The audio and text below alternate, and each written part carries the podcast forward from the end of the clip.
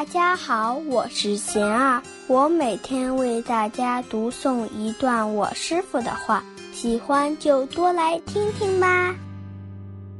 自信的人并不是样样都强过别人。我师傅说，不要总看自己不足的地方，多看自己的优点、长处。不要害怕失败，不要盲目与他人比较。做事前不要老想着我做不好怎么办，多想想我该怎样才能做好。看到并肯定自己的每一点进步。自信的人并不是样样都强过别人，自卑的人也不一定处处不如人。自负和自卑都是不如实、不理智的看法，都是情绪。过于自卑和自负都不是平常心，要自信而不自负，谦虚而不自卑。缘起无自信，任何事情都不是绝对的。